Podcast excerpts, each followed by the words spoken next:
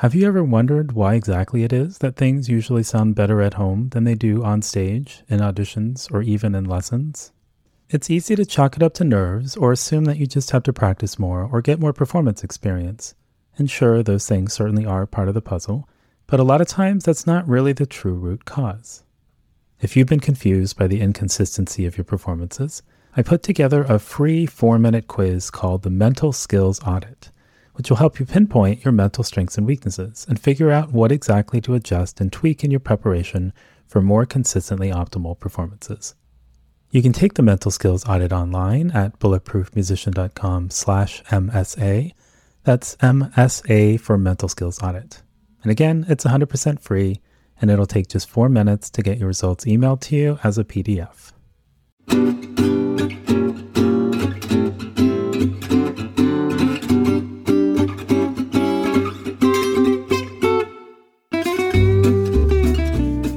This is Noah Kageyama, and you're listening to the Bulletproof Musician Podcast. Every Sunday morning, we'll take a look at a new research based tip or technique to help you practice more effectively or perform better under pressure. And on the first Sunday of every month, I'll have a guest from the music, sport, or research world who will share their insights on how we can all be a little more awesome in the practice room and on stage. As an only child, sibling rivalry was a foreign concept, so it's been interesting to see my kids engage in occasional moments of this kind of behavior, like squabbling over who took whose pencil lead, arguing about the fairness of chore distribution, or sneaky attempts to gain favor with the dog using treats. Much of it is pretty exasperating to watch, but there are also times when the little one takes the older one's lead and tries to emulate his behavior, like wanting to have the same teachers he had or go to the same middle school, or get better grades. In music, too, having aspirational role models to emulate, or rival musicians of similar ability to motivate you to work harder, can often be invaluable. Or is it better to simply avoid comparing yourself to others around you? Researchers at Columbia and NYU were curious to see what kind of effect rivalries might have on teams' performances from one season to the next. So they analyzed 34 seasons worth of NCAA tournaments and the performance of 73 teams representing six major conferences during these years. Rivals were determined by surveying sports writers at the student newspapers of all 73 teams and asking them to rate the intensity of the rivalry between their home team and each of the other teams in the conference on a scale of 0, meaning not a rival, to 10, equaling fierce rival. Then they looked at how well each team's rival did in the NCAA tournament the previous year and whether there is any effect on how well the team did the following year. Lo and behold, the tournament performance of a team's rival in one year predicted how well the team would do in the tournament the next year. And there was a particularly strong bump in performance the next year if one's rival went all the way and won the tournament the prior year. Meaning, if you want your hometown team to do well next year, and they've already been eliminated from the tournament, you might consider rooting for your team's most hated rivals instead of yelling at them on TV and sending them all your bad vibes. And just so you know, this phenomenon wasn't limited to just college basketball. The researchers found the same effect in the NBA, NFL, NHL, and Major League Baseball as well. So it seems that having a rival can sometimes be a positive source of motivation and prompt you to work harder to improve your skills and performance over the course of many weeks and months. But then again, rivalries may not always be such a positive thing, too. A recent study found that in some contexts, a competitive mindset can actually lead to self sabotage.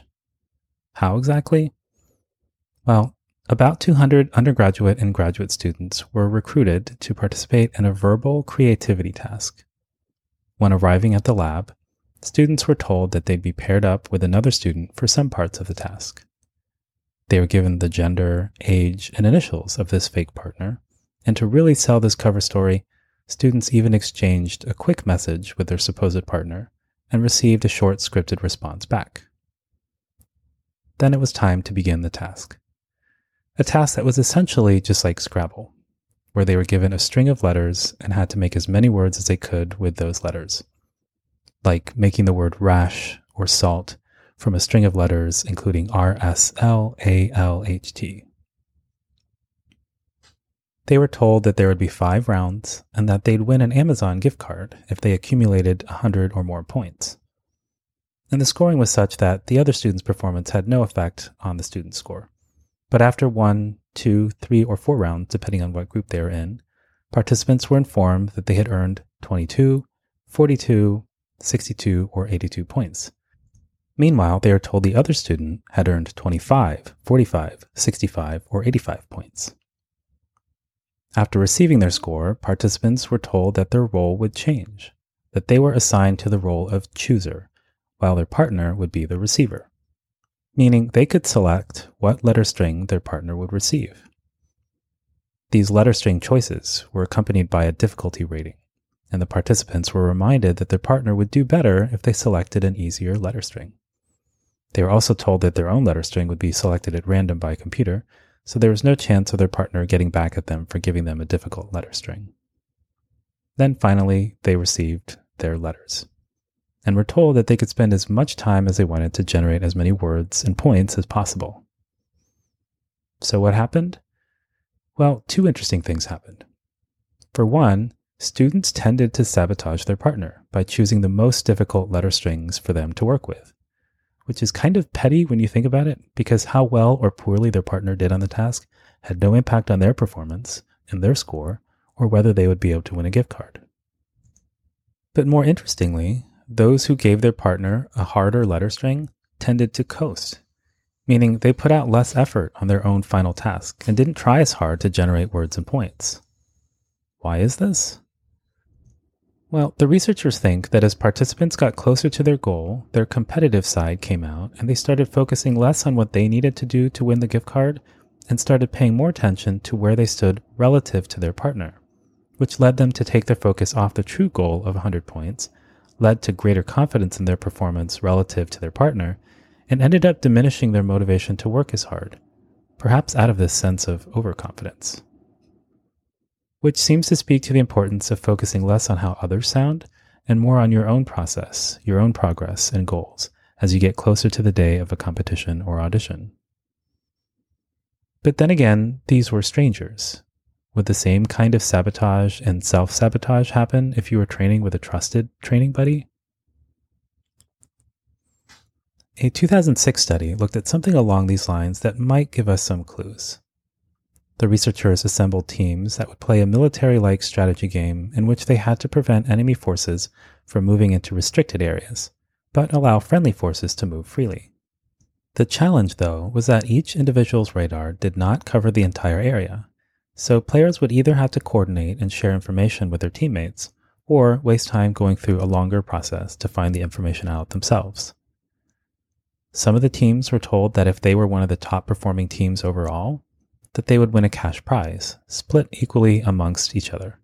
This was a cooperation group.